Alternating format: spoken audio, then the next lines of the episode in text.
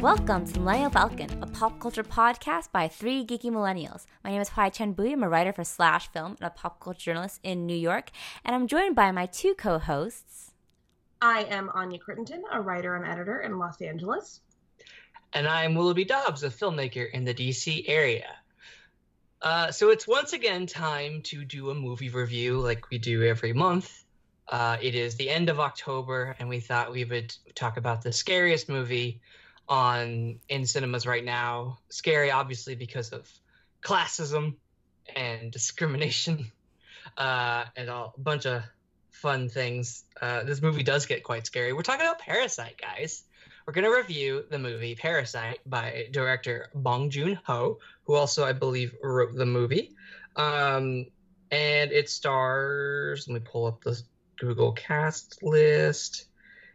Uh, it stars Kang Ho Song, uh, Choi Woo Shik, Park So Dam, and Cho Yo, Yo Zhang, Zhong, and uh, Lee Sung Gyun.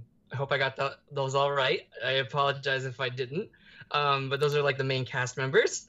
Uh, uh, and it is a I mean, there's really not much that we should say specifically before we get into spoilers. So why don't we just do our our main thoughts about the film and maybe you know what I'm gonna give Google's description of it because it's pretty um uh spoiler free. So give me that give me one second here. So, greed and class discrimination threaten the newly formed symbiotic relationship between the wealthy Park family and the destitute Kim clan. Uh, I feel like that's a pretty bare bones summary of the movie, uh, if you guys agree with me. Um, overall thoughts? Uh, HT, why don't you go first? You saw you saw it first, right? I did. I saw a, a kind of early screen early screening of it. I saw it right before it was released released in theaters, and my God, I was bowled over by this movie, which I think is a new masterpiece and really a culmination of Bong Joon Ho's entire career. He is the director behind films like The Host, Snowpiercer, Okja, uh, Memories of Murder, Mother, and a lot of that genre bending, um, tonal high wire walking is that he's done in a lot of his past films can be seen and done to perfection in Parasite. And I absolutely love how it bounces so seamlessly between being a comedy of errors, a, a, sat- a social satire, and a horror, like we were talking about before. It just is so many things. And of course, the Hitchcockian suspense, which holds us in suspense for so much of the film's climax. Um, this is a film that really gets to the root of a lot of just the sort of societal uh, oppression and that sort of symbiotic relationship that the wealthy and the poor have with each other, and the idea that there will always be a person upstairs and a person downstairs. It's not a spoiler. I mean, kind of is, but uh, it does it. It tackles this idea of class hierarchies and social stratification in a perfect visual metaphor and narrative metaphor. Um, in the words of one of the characters, this movie is so metaphorical and it does it so well. And um it it really keeps you in suspense like i was saying and um it's unpredictable the way that it twists and turns.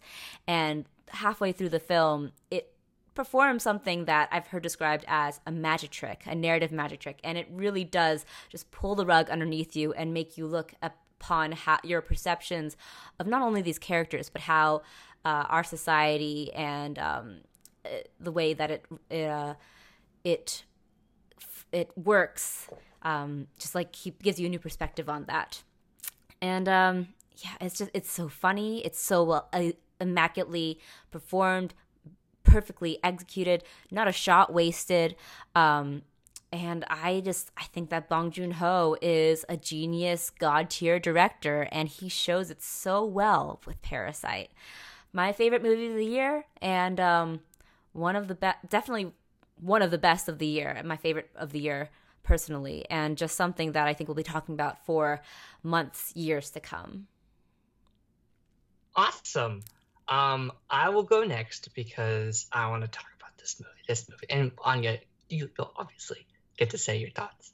Um, this movie was sort of amazing, and like to say there's a magic tri- a magic trick happening during at the at one point in the movie, I think is a good summation. But also, this whole movie is a magic trick because I think that it it definitely starts out as one thing and turns into a whole nother thing, and then that whole nother thing turns into a whole nother thing, um, and from like minute one, everything is just sort of unfolding and done so perfectly. It is very much like uh like the prestige like idea of like it shows you one thing and then there's the turn and then there's the prestige where like everything comes together at the end and it ever like it's all like masterfully cut together wonderfully shot um it does a really good job of doing something that like uh, I would say like Metropolis, the Fritz Lang film does, where it's like the haves and the have-nots are physically on top of each other. Like the haves are on above everybody, and the have-nots are below the ground, essentially. And that move, like like HT, you were saying, this movie is very metaphorical. To quote, to paraphrase a character from this the, this movie, like the metaphor isn't subtle, but it doesn't have to be, and it definitely shouldn't be um, and it's it's like it honks you over the head, but like you say thank you afterwards because it beats you over the head bloody with it. Exactly. There is a lot of um, it, it's it's not afraid to show you exactly what like Bong Joon Ho is not afraid to show you exactly what he's going for, um, like visually and in the script. Uh, and I was in a packed East Street Cinema, Washington D.C. like Thursday night showing. It was the first sh- or one of the first showings that it, it, that happened in D.C. Um, and it was a packed theater, and we all gasped at the right times.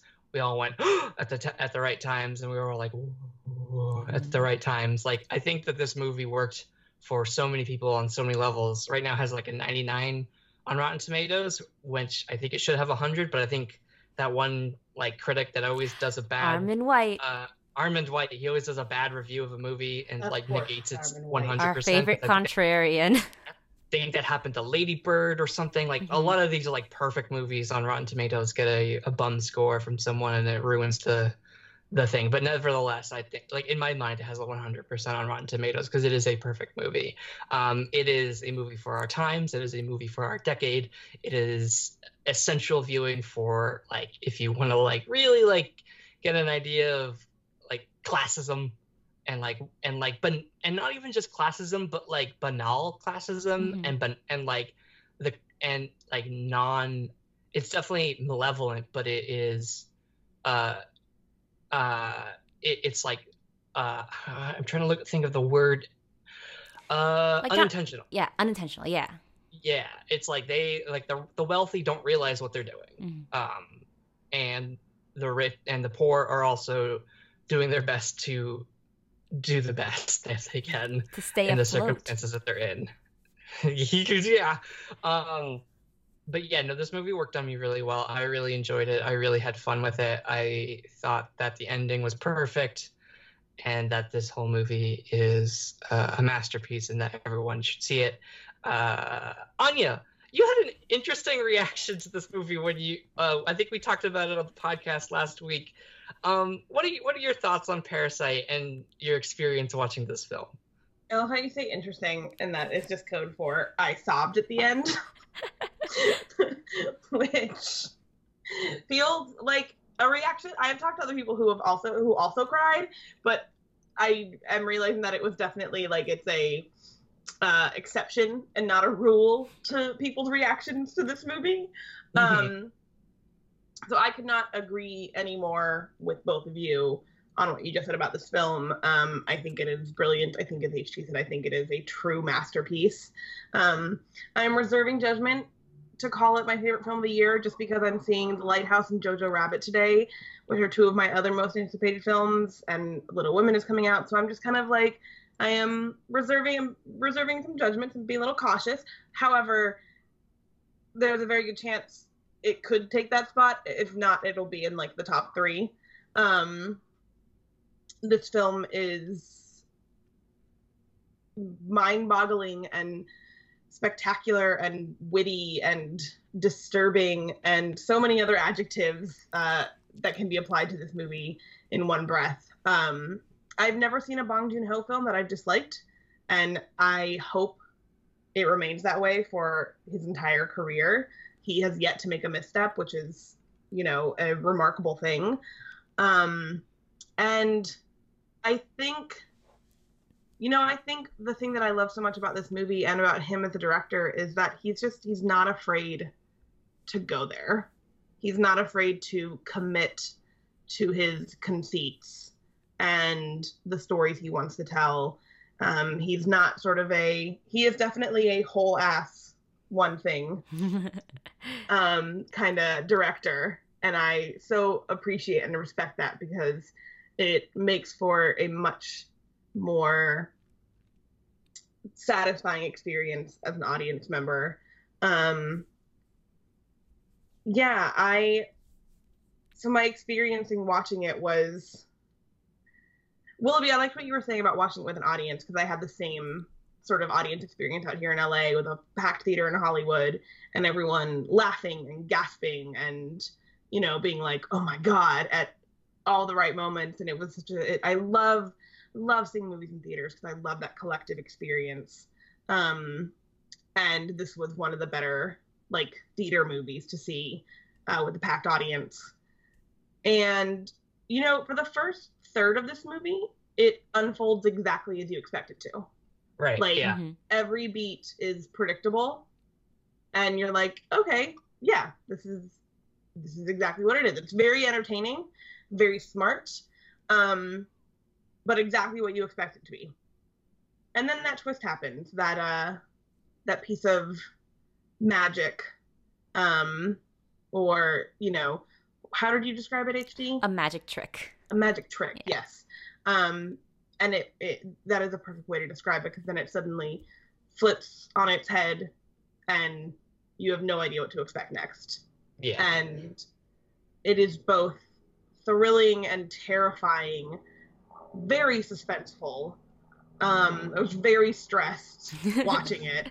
Um, it is thrilling to watch and disturbing and very stressful. Um, very suspenseful. I was extremely stressed out for like the last two thirds of this film. I had like a knot in my stomach and i couldn't look away. And then by the end by the time the party rolled around at the end of the movie which we'll like get into more and stuff and like everything had kind of like fallen apart in such a dramatic way i just started crying I, I I didn't even like it wasn't even like a built up thing. Like literally one moment I was watching this film and the next there were like tears rolling down my face and I was like, Oh Sure. my god. yeah. Like, like a switch just went off. Right. like- I was watching it and like suddenly I it was an overwhelming feeling of empathy and compassion and heartbreak. hmm I don't know if that sounds strange. No, it makes a lot of sense to me. And I just started crying. And you know, I think it's a testament to the film in my eyes. Yeah. Um, oh, yeah. yeah, and that it could get that kind of reaction out of me. I, although I'm an easy crier, I cry at everything, but um, I literally cry at commercials. Mm. Um, I am that person. um, but this was like one of those very moving experiences and very visceral, and um, I both can't stop thinking about it and am like afraid to think about it. I really like what you said about the knot appearing in your stomach um, and the anxiety that this film, the second half of this film, really puts you through. What I really like about that is that that knot that has to do with the suspense and the anxiety that you feel for these characters throughout, um, it doesn't go away. There's no release. And I think that this film uh, is putting into, like, is manifesting, it's like put into physical reality the that hopelessness, the helplessness that we feel with how how oppressive and just um, stacked against the odds our systemic class hierarchy is. That idea of of social disparity um, and wealth disparity, it really puts that into um, something a little bit more tangible. And I think that tangibility is like takes place in that knot in our stomach that we're experiencing and we realize that it has doesn't have to do with just the, what the events that are transpiring on screen but what's transpiring in reality I think this is a movie that could have been a silent film and would have worked perfectly. mm. I think that everything is so uh, visually understood that if you watched it w- with just music and and like I think that you'd be able to understand exactly what's happening in this film. i think that's a great point too i'm going to keep talking about this agree. but i agree That's completely amazing, Yes. Um, I learned recently in a Vulture profile of Bong Joon Ho that Bong Joon Ho storyboards every single frame in all of his films.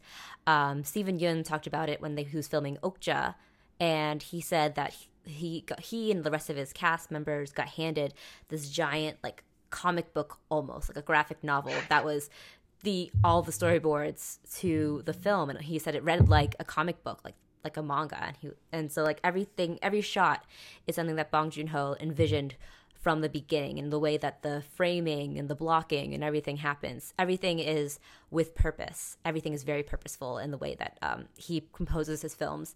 And i love that. It's very spielbergian the way that he understands his visual language. Um, and like a lot of the spielberg comparisons were made in like his last film okja. Um, but i think that he definitely deserves the whole like next Spielberg sort of talks that a lot of people like to talk about, but I also transcends that as well because he's just he's think- Bong Joon Ho. If anything, he's the next next Hitchcock, Oh, for sure, especially in this Like- film. specifically with Parasite. Um, and maybe Snowpiercer. I feel like Snowpiercer would also be something Hitchcock would do because it's also like very metaphorical. Um, uh, Snowpiercer is very metaphorical. Yeah. Uh, do we have any spoiler-free thoughts that we want to say before getting into spoilers? I want to do an actual like we're gonna spoil the movie, and if you don't want to under if you want to go in not knowing pretty much anything specific about this film, I would stop listening now, and then I'll, I'll like in the in the show notes, I'll put a a, a time code for when you can jump into the uh, really like section of our podcast, where you can skip to that part and then hear what we really like really liked this week that isn't Parasite. Um, so that was a warning for spoilers. Yeah. I guess we're in the All spoiler section starting. Spoilers now. start here. So that guy, Let's do it. I was in the basement. I have to say, um, so I saw Parasite a second time. Uh, the first time I saw it was in a private screening room with other journalists, but I'm so happy I got to see it a second time in a packed audience, a packed theater like you guys, because when that moment goes down, I could feel the entire theater just like holding their breath as Mhm. like the as they descend into the the basement. And people are like what is happening? Where is this movie going? What has this movie become?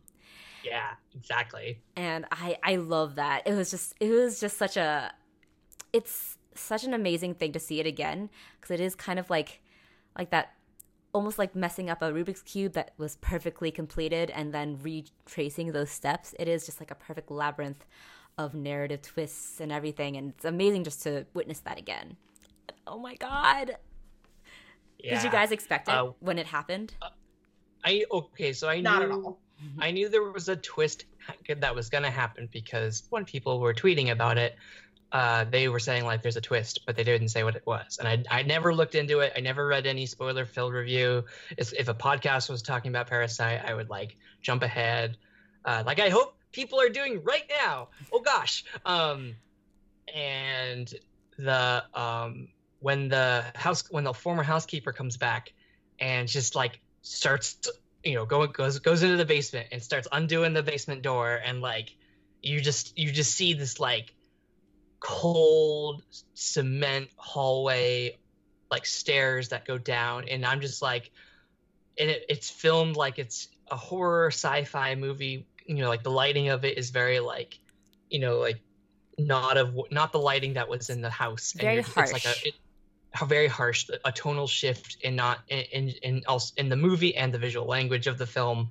And it turns into a whole different a whole different beast of a movie um a whole different okja. Um it's it and i'm just i'm i was in the audience and i was just like are, are we we all we're all seeing this? This is this is happening right now? And like like we go to, we go down those those stairs and we we meet the guy that's been there for four years who's the housekeeper's wife and you're just like holy shit! Like this movie is insane! Like right like just there from that twist like the movie has already like perfected itself and then it just keeps doing it It really does. immaculately when that twist happened, I I didn't expect the twist like that to be the twist at all. But when they started Mhm. going down the basement stairs, I was like, oh wow, is this suddenly like a gothic horror? Is there going to be some crazy person in the attic or in the basement in this case? And that was, but I wouldn't even just I wouldn't describe this as the same that kind of uh, twist that you see in gothic uh, horrors at all because it is it may be something similar plot wise, like as a narrative device, but it's just something that's so unique to this film in the way that they Mhm. use that like person hiding in the basement thing. And um it is it is a horrifying moment and it's also just like works so well. Like everything kind of falls into place once it happens in a way. Even though you're shocked you're like that makes sense and it makes sense in the context of this film and this film is still the same despite shifting so dramatically. Yeah, I remember when i when I saw the movie and they were they were like having like a like a dinner in the living room, and I was like, oh, maybe they're like they like take over the house, and maybe that's the twist is that now they are like they took over these people's lives, and now Mhm. they are like pretending to be the uh the Park family. Um, and like maybe the Kim the the the true Park family like dies in a car crash or something, and like they have to like they just assume those lives and that was the twist and they like you know get into a, a lot of a lot of shit with that but then but that wasn't the case at all. And i was i was completely wrong and i'm glad i was wrong because Mhm. this like what actually happens is so much better than what i could have imagined. Um and then the park family was like oh we're coming home because it's raining and we, we can't camp when it's outside. And they were like and they, they were like oh gosh. So like that's when the movie kicks into like high gear and also like the stakes become so high and it's just insane. And like there's only maybe like 10 people in this entire movie but it it, it feels epic in that way like Mhm. everything is happening so high stakes with with so with such high stakes that um it you, you sort of lose the fact that it's a, a movie like it transcends cinema. the funny thing is is that the stakes feel so high and feel so serious when in fact if they were discovered the worst thing that would happen is that they go to jail or that they get fired you know? Um, but Yeah. it feels so much more life altering than that. And i like that that those stakes are they feel life altering because that's what it is for people who are of low means. And this is the only chance that they have of surviving of like being able to keep their head afloat.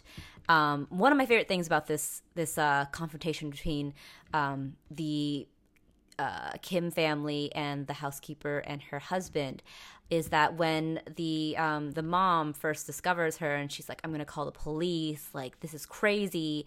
Um, the housekeeper's like begging on bended knee, like, "Don't do it, please. We're the we're like you know we're sisters. We're we're kin." and then when the Kim family comes t- tumbling down, uh, how the mom, you know, reparrots back that same plea. She says, "So, sister, you know, we're kin," and um, it's such a it's a, like a really darkly funny moment, but at the same time, one that cuts so deep to what happens in reality in terms of like the lower class people are fight like they are come from the same circumstance. They come from like the same uh, they have the same means and the same resources available to them but they're always forced to fight and scrabble for and uh, yeah for these kind of privileges what for you know and what for? And anya i feel like we've been talking over you and I I know you i feel like you have a lot to say about this. So what did you think of this twist and like the the whole confrontation and how it went down? Um i just i also just love listening to you guys and uh, as we've discussed talking about this movie is like a, a whole other roller coaster for me. Um but i remember when they first went into the basement and literally um my best friend and i saw this movie together and we literally like at the same time we reached out to each other and like grabbed each other's hand and started just like squeezing each other's hands so tight because we didn't know what was happening and we were so stressed and like so anxious and eager to see like where this could possibly be going because where could it be going? Like, and then it went there. It went to this man who has been living hidden in this basement for four years, who clearly, you know, this isolation and the circumstances of his life have, you know, deeply affected his mental health and his emotional well-being. And it it was both horrifying and shocking and sad and funny at times. And like you said that moment that exchange with the sister is is very funny especially in the delivery of it. Mm-hmm. um, but also horrifying when the reality of it sets in um, i think one of the other things i really love about this and about this this reveal that i absolutely did not see coming from any direction ever um, i love that in this movie there are no bad guys like when you look uh Bong Joon-ho does discuss like classism a lot Mhm. um but I feel like in other movies it is a little more black and white. There's always sort of a gray morality to his films. He's always Yeah. very complex with his characters and what he's saying. But if you take a movie like Snowpiercer there is sort of a more clear cut like good guy bad guy dynamic going on. Like the people at the front of the train are definitely bad guys. We want to root against them. Like they are actively oppressing the people in the back of the train. Mhm. um, whereas in this movie, you know, we have our like wealthy family who would normally, you know, be like the quote unquote bad guys. You know, like who cares if people wrong them or steal from them or whatever? Like they're wealthy, they're privileged. But we know we get to know the Park family and they're not bad people. Like they're active parents in their children's lives and you know, they're a little clueless and out of touch, but they're not you know, actively bad people. But also, the, you can't really blame the Kim family for doing what they do, as wrong as it may seem, because, like you were saying, HT, like they, their means of surviving are so different, and they have to survive. Like they don't, they're not allowed to live; they have to survive Mhm. and so you understand what they're doing and you feel for them in the situation they're in the scene with the flood is one of the most heartbreaking scenes Mhm. i've watched in cinema in a long time and then with the housekeeper and her husband like of course you also feel awful for them and the situation they're in and how when the wife starts describing like the debt they're in and how they're just trying to live and you know not go to prison or not die on the streets of South Korea, you know, everyone in this movie kind of has their their motivations that you can understand on a fully human level.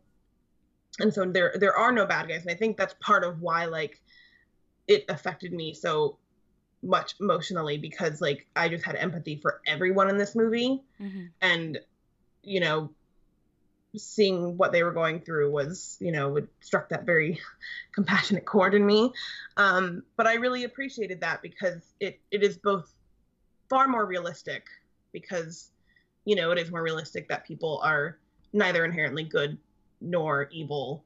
Um, and i am an idealist so i believe that people on the on the whole are generally good.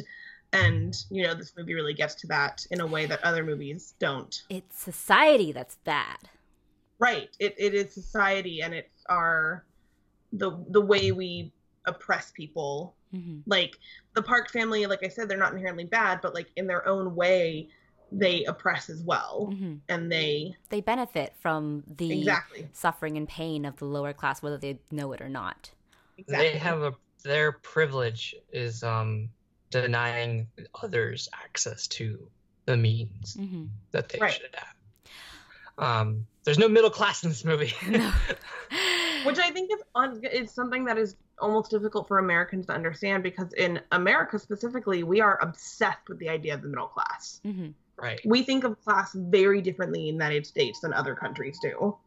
You know, we think of, you know, even people who are poorer than others still consider themselves middle class. hmm We are obsessed with that notion.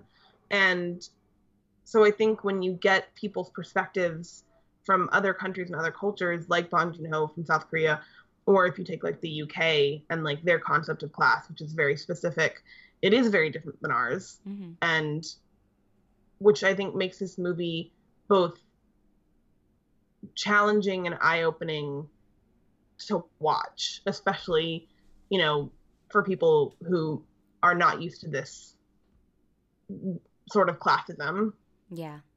And I think it comes at a really interesting time too. This season, this summer has been sort of informally dubbed the summer of the scammer. Um, yeah. We've seen it in reality uh, with what Anna Delvey, the the New York socialite scammer who like scammed millions or thousands out of all the elite New York socialites, and um, the Instagram of, influencer. The Instagram what was her influencer? name? Like, uh, oh, uh, Caroline Calloway. Caroline Calloway. Yeah. The and, Fyre Festival document. Yeah, the Fyre Festival. Um, and we derive, you know, a sort of satisfaction out of these scams, um, both from both sides, but also from the idea that you know the rich are getting what they deserve.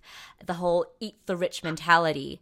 Hustlers. It's, hustlers. You don't feel bad for any of the men in hustlers. Exactly. You're like they get, they're getting what they deserve. They they're eating the rich, and thus like that's what um, you know that they're getting their their just desserts. Um, but I think Parasite does really well is that it it posits that you know eating the rich well, I'm kind of stealing this from a tweet I saw, and I apologize because I don't remember who tweeted it. I saw a tweet that said, "If you eat the rich, you're still a cannibal," and I I really like that because it doesn't do anything to break us out of this cycle of economic violence that we do unto ourselves. The idea that we're always stuck in this vicious cycle um, and I I think that Parasite just really articulates that so well without really having to spell it out for us. I mean, it, it does hit us over the head with the metaphor, quite literally in the case of that rock. um, but I think that like it it is something that invites you to think about those issues and read into them without necessarily saying like you know it's it's society that's the problem like in Joker, where we like we live in a society. we are all clowns. yes. So I think that like yeah, Parasite is yeah like the kind of perfect cherry on top of that s- season of the scammer, and um, really uh, like in that case just flips our our own like ideas and our our you know self indulgent satisfactions on our head and makes us look in on ourselves as well as the greater society Right. And it's like, you know, this idea of the season of the scammer, mm-hmm. like when we're talking about like getting satisfaction from like seeing these wealthy people like get one over on them, like in Hustlers, or like knowing that Mr. Fyre Festival's in prison, mm-hmm. um, and all those things. This movie doesn't take that route. Like I said, it's much more challenging. It is not satisfying. Mm-hmm. Like it's not it, there. There is there is less pleasure derived in this movie from seeing like the Kim family infiltrate the Park family. There are very funny moments and very entertaining moments and smart moments and, you know, moments that make you think about people's situations, but it is not so satisfying because you know at the end this isn't actually helping the Kim family. This is not going to you know, change their lives for the better on a systematic or fundamental level. Mm-hmm. You know, by the end, they have suffered tragedy. Everyone in this movie suffers tragedy. Um, you know, when I think the moment, one of my favorite moments, but also one of the moments that just made me cry so much, everything made me cry, is when uh, the father of the Kim family. I'm forgetting his first name. Um, I think it is uh Ki-taek. Ki-taek. Ki-taek, yes, who is you know, longtime collaborator of Bong Joon Ho. I think he's been in every Bong Joon Ho film. He's been in every Bong Joon Ho film except for Okja. Okja, sure. okay. I think um, Mother um, too. I'm not sure. Okay, he's he's brilliant. But the scene at the end of the party when he kills, um, like Mr. Park when he kills the Park father, mm-hmm it is so it is it was such a clear moment where you understood why he did that like why he murdered this man even though this man really did nothing deserving of murder mm-hmm. but you mm-hmm. could understand so wholly why mr kim had that reaction and why he had that overwhelming need you know to do what he did. Mhm. But then you realize that is not going to help Mr. Kim. Like he is he is he is now forced to go into hiding Yeah. forever. And, you know, the park children have lost their father. And a woman has lost her husband, who, by all intents and purposes, you know, was again not like a bad guy. hmm And it's one of those moments where you get it, but it doesn't actually solve anything. So it's not satisfying. It's not the same as watching the women and hustlers like scam wealthy men of Wall Street. Yeah. And Right. It's Right. not like the part. It's not like where you, you where you get like the co- like where the villain gets his comeuppance from the Right. hero. because there is It's, no villain. it looks like like superficially you could see that if you if you like step back and you could be like, oh well, yeah, the protagonist kills the like the the the, the father of the rich family, which you know in a in a in a worse movie he would be like the villain. Mhm. um and so it yeah like you said it's sort of just morally gray where like yeah you see you see his reasoning but then you're also like well this is still super tragic for this family that we for got every to Yeah, because the circumstances For in which like yeah. he stabs him is because you know uh, his daughter Hee Jung uh, had just been stabbed by the man in the basement, and um, at the same because of that, the the youngest Park son like goes into a uh, uh, guess starts convulsing. He goes into um. I, he has a seizure. he has a A seizure. seizure. Yes, he has a seizure. And uh, we heard before from the mother that um, this, if they don't treat it within 15 minutes, then like that's that's it for this child. So both of these families are like facing life-threatening situations, and they have to put themselves over the other. So there is no winning in this because um, they they both have as much to lose, and yet and we sympathize with both and empathize with both, but it just comes to a head in a way that, again, like you said, Anya, just is tragic for everyone involved. and I, I mean, I love so much like the Kim father doesn't murder the Park father out of a sense of like, like he doesn't murder him because like his his daughter is dying and all these things are happening around him. He murders him because there's a moment where the Park father goes to uh, the man in the basement who's now dead, Mhm. and he has to get the keys out from under him to get to the car to take his son to the hospital to save his life. Right, all these things. And when he goes towards the dead man and he starts smelling, you know, the blood and the scent of death, and he makes a gesture with his face of disgust at these at these smells.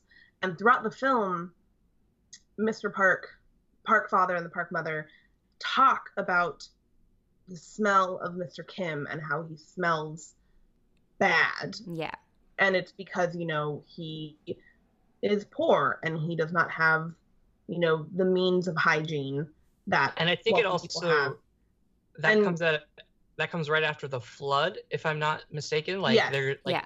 like after a dire sequence of trying to survive and keep their home like like the one thing that you don't want to be called is smelly because yeah you were in like flood water for 12 hours and then you Mm-hmm. Right. went to like and a it gym happens it happens when mr kim is driving the car and Yeah. the wife you know smell something and she rolls down the window and then when they're hiding under the table and the you know the parks are on the couch and they're talking about the smell Yeah. so there's They, like there's it's like the smell of the subway, the smell of like old radish, smell of poverty, essentially. poverty right And so it's the smell that they said like comes from living in that semi basement, the one that Right. the the location that they're like associate that they can't escape from, their literal societal prison. And it's like and it's so it's like yeah. it's that moment where he he has a reaction of disgust at this dead man which is understandable if you went Mhm. to a dead body you'd probably also be like oh this smells And he terrible probably he probably didn't smell good anyway because he was in a literal like cement basement with Yeah. no like right good, probably no So- good air.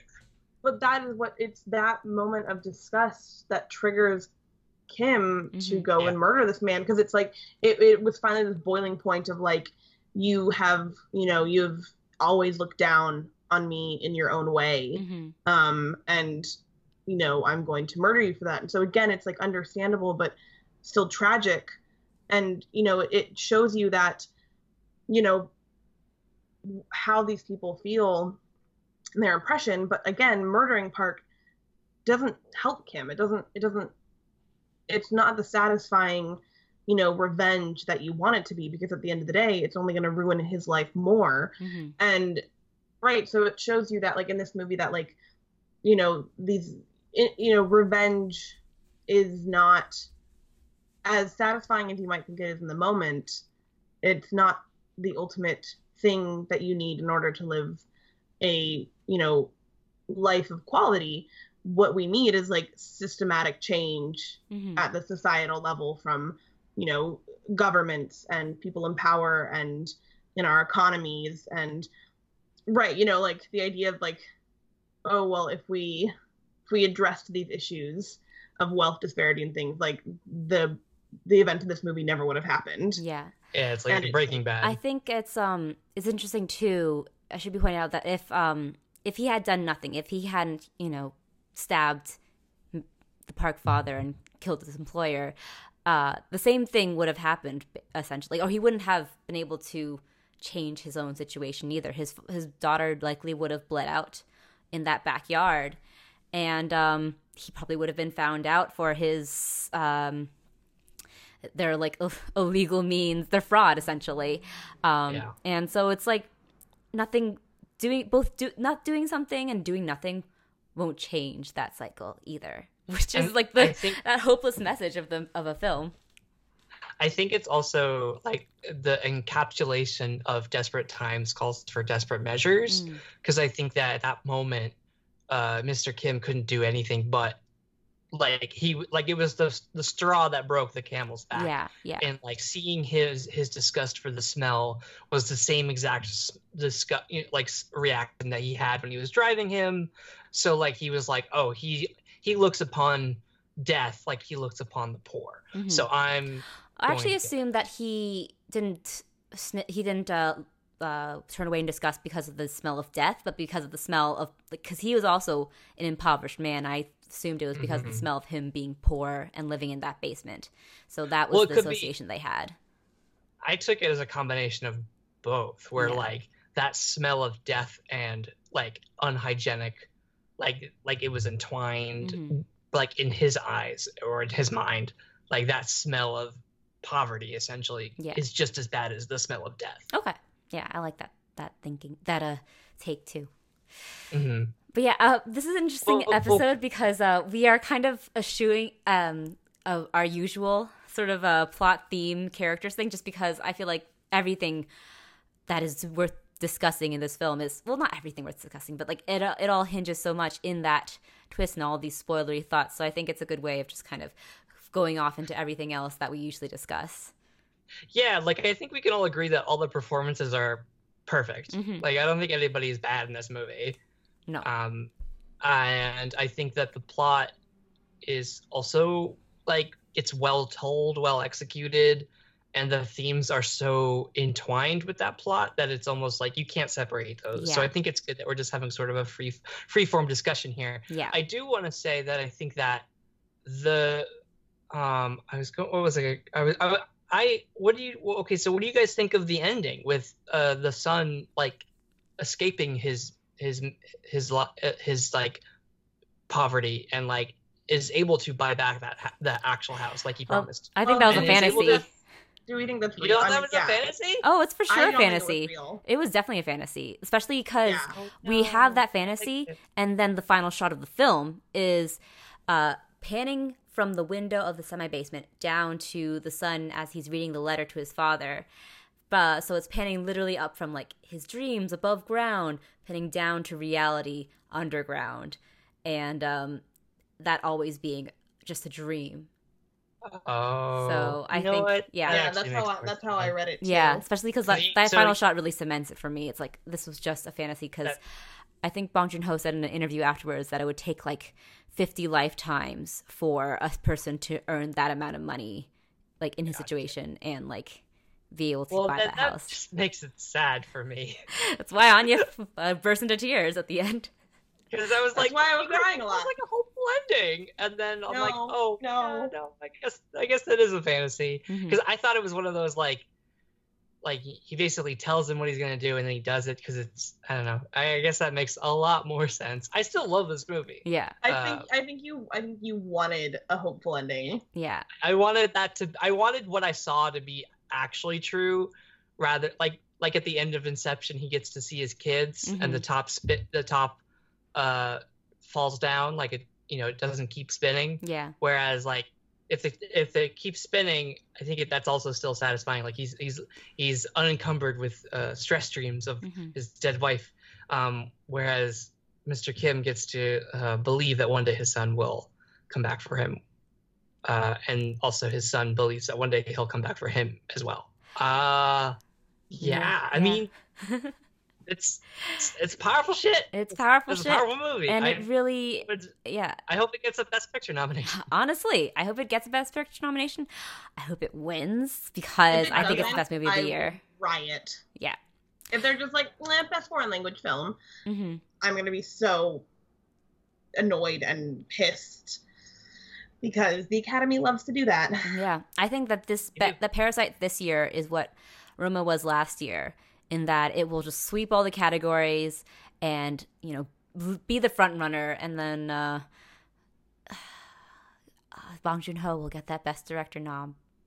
And That'd that be will- amazing. Oh, but this be year's better. this year is stacked though. I have to say it's gonna be hard for It's- everyone. 20, 2019 is turning out to be a real good movie, good Mhm. years, good year for movies. Yeah, Um, like just October alone has so many good movies. we that were we were discussing what to to talk about, and we are like, wait, there are too many good ones. There are so many good Right. movies this month. Um, like there's Jojo Rabbit, there's The Lighthouse. Yeah. Um, one more thing I wanted to say. another mo- Oh. just kidding. That Yeah. movie's bad.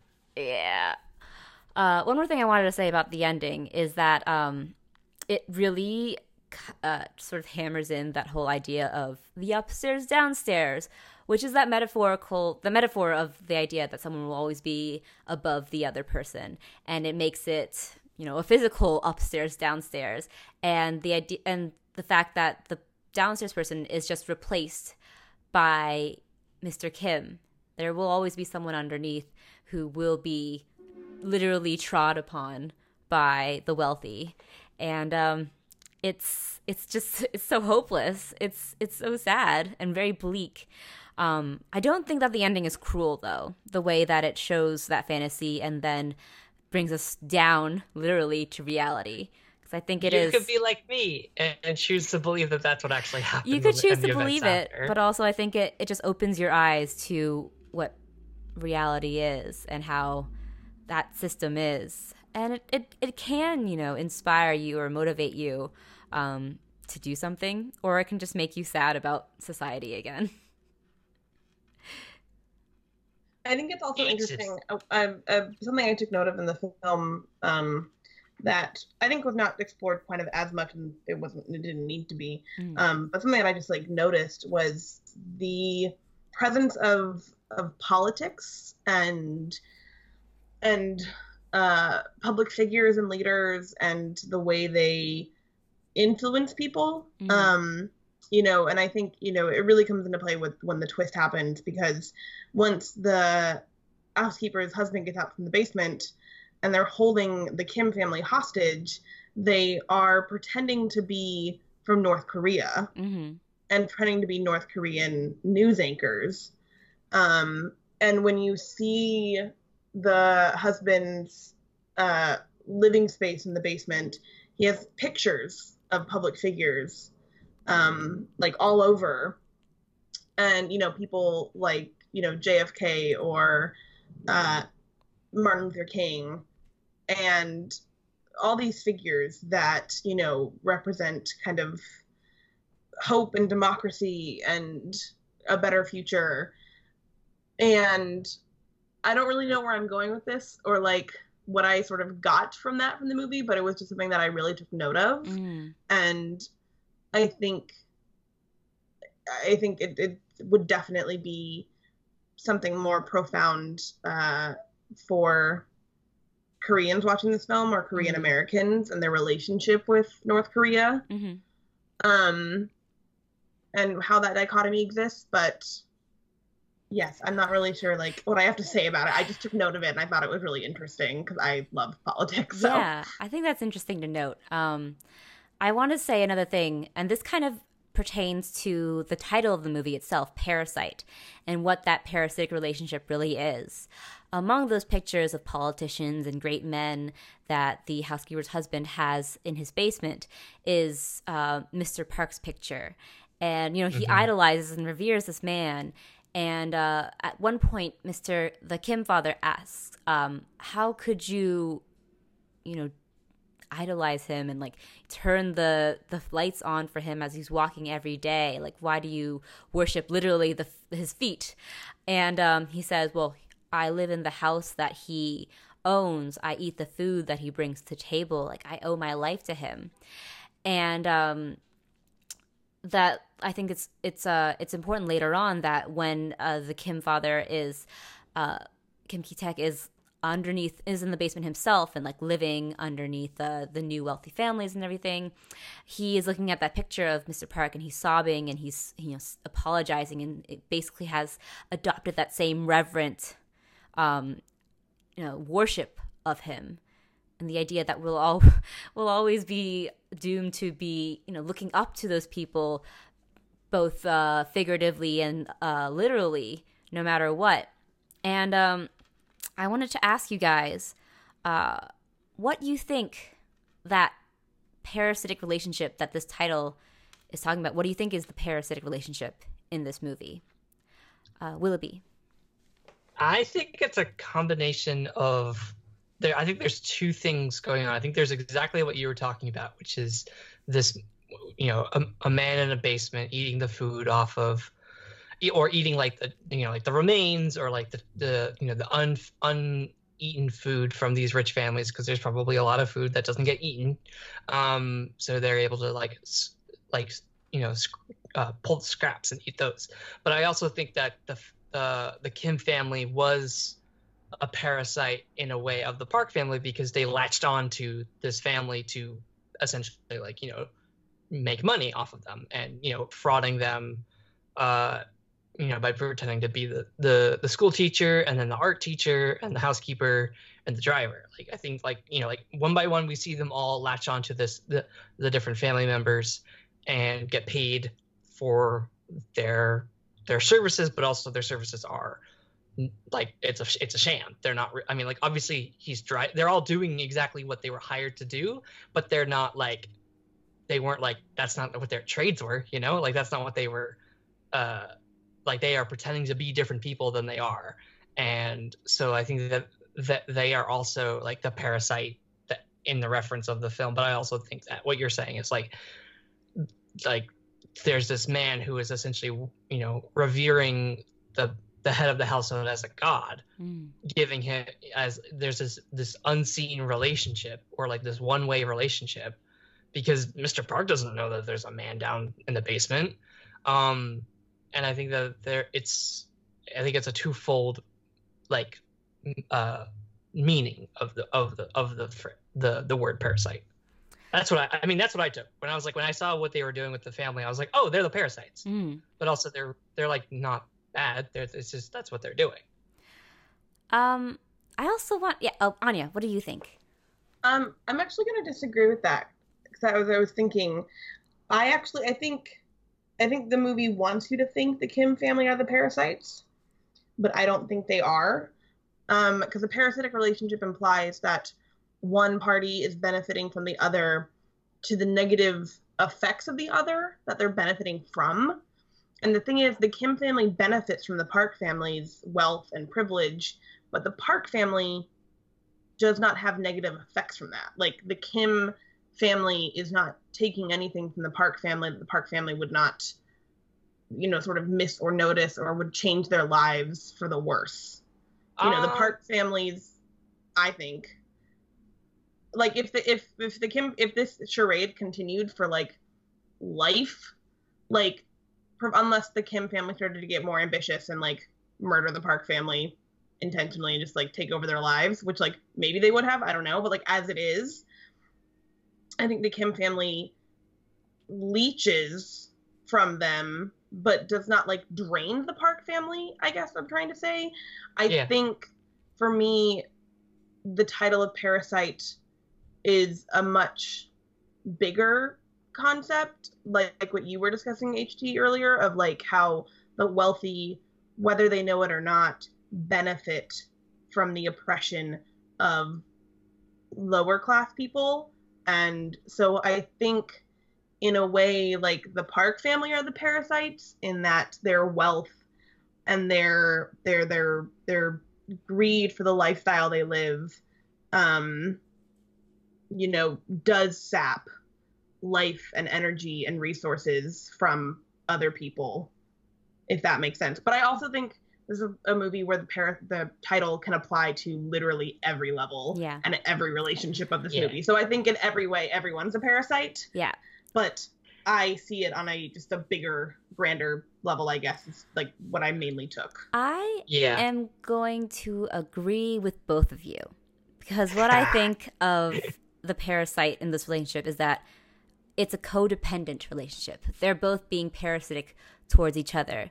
Yeah. The Kims on the parks for their wealth and for the chance uh, potentially of um, surviving and going being above getting finally raise, rising above their means and the parks because they can't you know exist without the services of their employees they can't take care of themselves they can't teach their children they can't you know drive themselves around they uh, subsist off of this parasitic relationship with their employees that's both um, financial uh, and like life related and emotional too.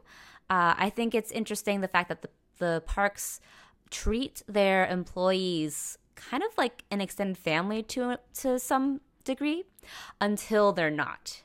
Um, I was Yeah. thinking about this actually in relation to Roma last year, um, in the really interesting relationship between the family who are hiring these maids, and yet they treat these maids as like family and friends until they want them to do something for them. Like, I, there's a great scene in Roma where they're they back from the beach trip at that they took the maid on so that they she could feel better and like you know uh, recover from her uh what was it? Um her child being uh Miscarriage. miscarriage her miscarriage yeah. Um but yet when they arrive the kids immediately ask her to make her make them a milkshake. And i think that's something similar that we see in parasite but to a much more um less to to much less rosy extent. Roma gives a much warmer outlook to that because it is made from the director who was raised in that kind of childhood where he had like a really close relationship with his maids but yes but they were still his maids. But here it comes almost from that other perspective in that it uh, deconstructs the idea that we they have like this codependent uh, emotional relationship with their employees but they still put themselves above their employees when the time comes so i think it's it's a parasitic relationship from both sides um Agreed. that I also yeah. think I like your comparison to Roma HT um, because I'm not the biggest fan of Roma, Mhm. um, and it's precisely for that reason of that kind of rosy uh, feeling that the movie has, which I think you know comes a lot from Alfonso Cuarón's like uh, nostalgia and for like the the rose-colored glasses that he looks at his own life through. Um, I think he I think the movie attempts to show that these people are still servants Mhm. more or less. Um but the the nostalgia and the the rose colored glasses of the movie um put me off a little at times. And i think that parasite is a much is a bleaker but more honest depiction um of the reality of classism Mhm. and you know how people both benefit and wither under the systems that we have in society with wealth disparities Exactly. All right. Um I feel like we've uh, discussed all like the main points of Parasite. I feel like this is a movie that will be con- deconstructed by even more people and greater minds than us. But uh, I feel like we've uh, we've talked about everything I've wanted to say about Parasite. Do you guys have um, anything else that you want to add? No, I Good. think, I think we, I think we covered it. Like Yeah. I think it's a perfect As movie. much as you can. It's uh, it, there's a lot to tackle and very complex. Yeah, for sure. Um, so with that, let's give a rating out of five stars for Parasite. Um, I'll go first. This is one of my rare five out of fives. Willoughby, what about you? Five out of five. Anya? Five out of five. All right, that was easy. Hey, we. The Millennial couldn't- Falcon. Wait, was Paddington the only other five out of five? No, I I gave it. I You didn't gave give it a four or four point five or something out of five.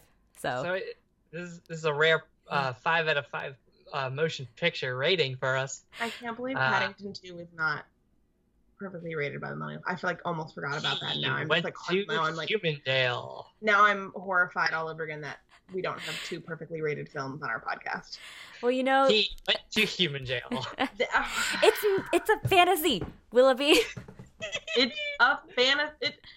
Bears if it's a fantasy, he wouldn't have to go to court. bears don't talk or live in London society. Willoughby, like They it's should not. be treated with human law. Oh, my, but if he's functioning in human society and following their laws and benefiting from human society and their economic system and their like law and order system, then yes, by all intents and purposes, he should. You could almost say Paddington is a bit of a parasite on London society. You could almost say that Paddington 2 is a perfect movie and that we should rescind your vote and say that the Millennial Falcon gives both Paddington 2 and Parasite five out of five stars. You have to remember, he went to human jail. right. No, I don't have to remember that. 'Cause it Anyway. makes perfect sense. Anyways, Parasite gets five out of five stars from And so does Paddington 2. The Millennial Falcon. And with that, let's move on to the last segment of our episode. I really, really, really, really, really like you. But I need to tell you something. I really, really, really, really, really like you. And I want you Anya, why don't you start us off this week? What do you really like? It's spoopy season, friends. And I really love fun Halloween costumes. I went out for Halloween last night to some parties um, and dressed up with my friends. And I just love dressing up and, you know, showing a part of my personality and something that I love. And I love seeing other people's costumes. Um, my two friends and I went as a Final Girls support group. So we all went as Final Girls from famous horror movies and we wore like "Hello, my name is" stickers, um, uh, with the idea that like it is post movie and yes, we are the final girls and we survive, but we also have a lot of trauma to work through. So we are all in therapy together. Oh, I love that. Um, That's a I like that you created a fun backstory for your group of Final Girl costumes. Yeah, so I went as Laurie Strode from Halloween. My best friend, roommate Dana, went as uh, Erin, uh, played by Jessica Biel in the Texas Chainsaw Massacre remake. And then um, our friend Cristala went as Sidney Prescott from the Scream franchise. Um, so we've had a lot of fun. You know, I, it, it it's another way I'm showing my love of horror now. You know, me and HT, fully fledged horror fans. Um, and it was just so much fun, like wearing them and having people like compliment them and get it, and seeing other people's costumes. We took a picture with the girl who went as Grace from Ready or Not, so we had like another final girl in our mix. Um, and it's not an episode if I don't mention Succession. oh my god. And the best interaction I had with someone last night was a person who was dressed as my child, my baby, love of my life, Mr. Kendall Roy from Succession season two, in his baseball tee when he does his rap about Logan. We literally saw him at the party and we all collectively screamed at him and then he went L and we all went to the OG and like started doing the rap together and it was the greatest moment of my life and if you didn't know, Succession's the best TV show ever, and Kendall Roy is the best character ever, and I love him very much. And now I'm sad I didn't dress up as a Succession character. You, but in you would have made a great Shiv. I was gonna say I we're literally I'm like next year we have to go as like the Roy family, and I'm gonna be Shiv. So um anyway, Succession is the best show. Is my Willoughby. like is my really like for the week. Willoughby, um, who just had a breakdown in his closet over Anya mentioning Succession yet again. hey, hey, listen, it's the it's the challenge. I'm gonna I'm gonna I see it out for the rest of the year. I very much I enjoy when you bring up Succession because you do it in such interesting ways. and and I'm like what okay so I saw I saw the photo I think on Facebook or on Twitter or on Instagram one of them with you and the, the and the Logan and the and the the Kendall uh costume guy. And I was like oh that's fun. Didn't think of it as something that you'd bring to the table. And then when you said costumes I was like oh no. Oh no so i'm very um, i mean i'm proud of you anya for you've you you made a challenge that for the rest Thank of the you. year and maybe for the rest of eternity um all of humanity will know that you love succession um No, and that you make it a challenge to br- somehow bring it into every converse every episode that we have um more power to you but also just know that every every while we're gonna talk about like little women and somehow you'll bring it to. Oh, to, I got. uh, I'm already. I'm already. I need to start like brainstorming like how I'm gonna bring it up for historic material, Little Women, and Oh the my episodes You could be like- I would could be honestly like be Timothée impressed if you brought it up for the. You could be like Timothée Chalamet wears a suit and he's white. Anyway, I love Succession. I'm gonna. I'm Um, gonna. I'm gonna come up with something. It's gonna be clever. I'm gonna. I'm gonna Yeah. figure it out. uh, but yeah, okay. Uh, should I go next? Should it be my turn? um, please, please, Willoughby, tell us what you really like this week. I be seeing the lighthouse. Ooh. AFI Silver Theater. M80s.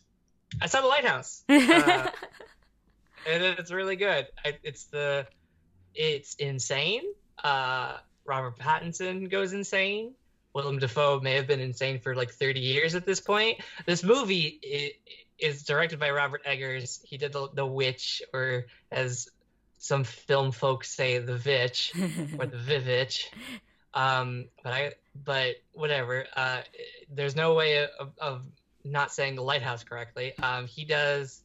He really has a thing for like New England, the North. Like, uh, this takes place like off the coast of Nova Scotia in Canada. This, uh, it's two lighthouse keepers, uh, just having a having a weekend. they ha- they definitely go through it. Um, it's filmed in four by three black and white, and it ma- and like the the camera setups make it uh, look like it's something that was shot from like the 40s and the 30s, and I think that is uh, wonderfully great. Um, I, I love it. This movie is so grimy and so briny, and so filled with sea foam and seagulls and and seamen. and you said it, not me. You know what I Um, said? I said seamen as in S E A M E N because they're seamen. You get it? they're yes, seamen there- in there is a very phallic looking lighthouse. semen. The lighthouse sh- does have semen, um, and it is just really it's it's it's like buck wild. Like I think that's the only thing I can basically describe it as. It's erotic. It's it's very funny. It's funnier than I expected it to be, um, and the it was just uh it's just a lot. I mean, like I definitely wasn't the same person I was uh, before before seeing this movie. Um, like it definitely changed me on a on a personal level. Uh, I can't stop thinking about the movie because it's just so like there's so certain images that are just sort of now ingrained in my brain, which is unfortunate, but also fortunate because it was a really good movie. I don't know. I'm having a lot of complicated feelings about this film, um, but it was really good. Anya, I think I believe you're seeing it later today. Is that true? Uh, Yes, I can't I'm believe seeing it you're- right after this podcast, and then I'm seeing Jojo Rabbit right after the lighthouse. that's gonna be a whiplash. Um, Quite but a- yeah, I can't. quite I a double can't- feature. I hope you. I, I hope you tweet about it or text us. I want to know your reactions to the lighthouse. 'cause it's insane. I think I've talked about The Lighthouse before, which I love, but I also want to say, just want to add on, uh, Willem Dafoe deserves an Oscar for every one of his farts. I, was, I thought you were gonna say monologues, which I'm like, yeah, but then yeah, also the farts. Spoilers for Anya. I was gonna say I did not realize that farts featured so heavily. Oh, oh. you sweet I'm summer excited. child. I'm I'm a naive little baby. I don't know what's what's coming for me. Um, someone edited the witch the, the the lighthouse trailer to um match it with like SpongeBob characters. Uh, and that was all I could think about when I was watching this movie. I was like, "Oh, Willem Dafoe's doing a real good Mr. Krabs impression today." a Mr. Krabs impression that he deserves an Oscar for. he definitely does. He gives he gives one of his, I think it's his second monologue, um, that, and he just sort of like is like I, I I would I would study his face. I would I want to watch a documentary in which it's just Willem Dafoe learning those lines because it's like it's yeah like he doesn't speak like a normal human being. He does not. He is chaos incarnate yeah. in that movie. But we won't spoil it anymore, of course, for Anya, who I'm sure is very excited to see it in a couple, in about half an hour. So we will Yeah, Like I'm I'm very speed through this quickly.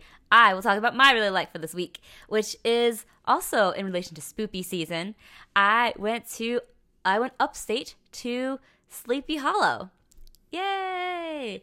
I went to Sleepy Hollow and uh, did a sort of Sleepy Hollow graveyard tour. Uh, it was called the Murder and Mayhem Tour, and uh, we went through this cemetery uh, that is incredibly old. It was like one of the oldest cemeteries, I think, in like the New York area. Uh, and it was really cool because the, you go through like the paved area, which is new, and then you go to the older part, which has like no road and is all overgrown with thistles and th- and uh, grass, and um, definitely has lots of um, history to it. Uh, and we got to go through that with um, these old school lanterns, which I was very excited to hold because I felt like a Nancy Drew Hardy Boy combination when I was holding it. Um, and uh, our tour guide told us all sorts of nasty, crazy, wild stories of murder and mayhem that had taken place uh, with the residents of that cemetery. So that was really cool. And um, interesting to see. And then yesterday we went to, or today rather, we went, oh no, it was yesterday, sorry. Yesterday we went to the Great Jack O' Lantern Blaze in Ossining, which is uh, basically a theme park with pumpkins, in which you go in and you see all these amazingly constructed sort of statues and windmill windmills and bridges made out of carved pumpkins and they're all lit up and it was crazy. I saw the statue of liberty and i also saw like this uh working windmill a carousel that was made of pumpkins um, a lot of dancing skeletons made of fully of pumpkins too. It was really fun and really crazy. Um, that was my my little weekend exploring sleepy hollow and a little bit of upstate new york so i had a fun time this week That um, sounds amazing. Hollow I weekend. love that. Yeah. Sounds incredible. That sounds awesome. I saw your Insta story with all those pumpkins, and I was like, "That's insane." It's crazy. And they're real pumpkins too. And they look Very like I think they're hand carved. They are hand carved. That's, that's crazy. It's crazy. Oh my god. Well, uh, that concludes our episode for the week. If you guys have any thoughts about great movies that are currently out, like Parasite or The Lighthouse, come chat with us about those. Or if you're do any, doing anything for spoopy season, like dressing up as fun characters or going to graveyards and pumpkin patches, come let us know what you're doing for the season of the witch uh, this year. And Willoughby, where can they talk about all these things with us? You can help us do the Monster Mash if you follow us on Facebook or if you go to twitter.com and follow us there at Falcon Podcast. Uh, the Monster Mash is the only song, so you could continue doing the Monster Mash on our blog if you go to millennialfalconpodcast.wordpress.com and you can rate, review, re- rate, review, subscribe, and do the Monster Mash with us on iTunes, Google Play, and SoundCloud. And where can they find you guys on the in, on the internet? You can find me at HTranBui on Twitter. You can find me at Anya Crittenton on Twitter. And you can find me at Willoughby Dobbs doing the Monster Mash on Twitter. All right. Thanks for joining us, guys. Bye.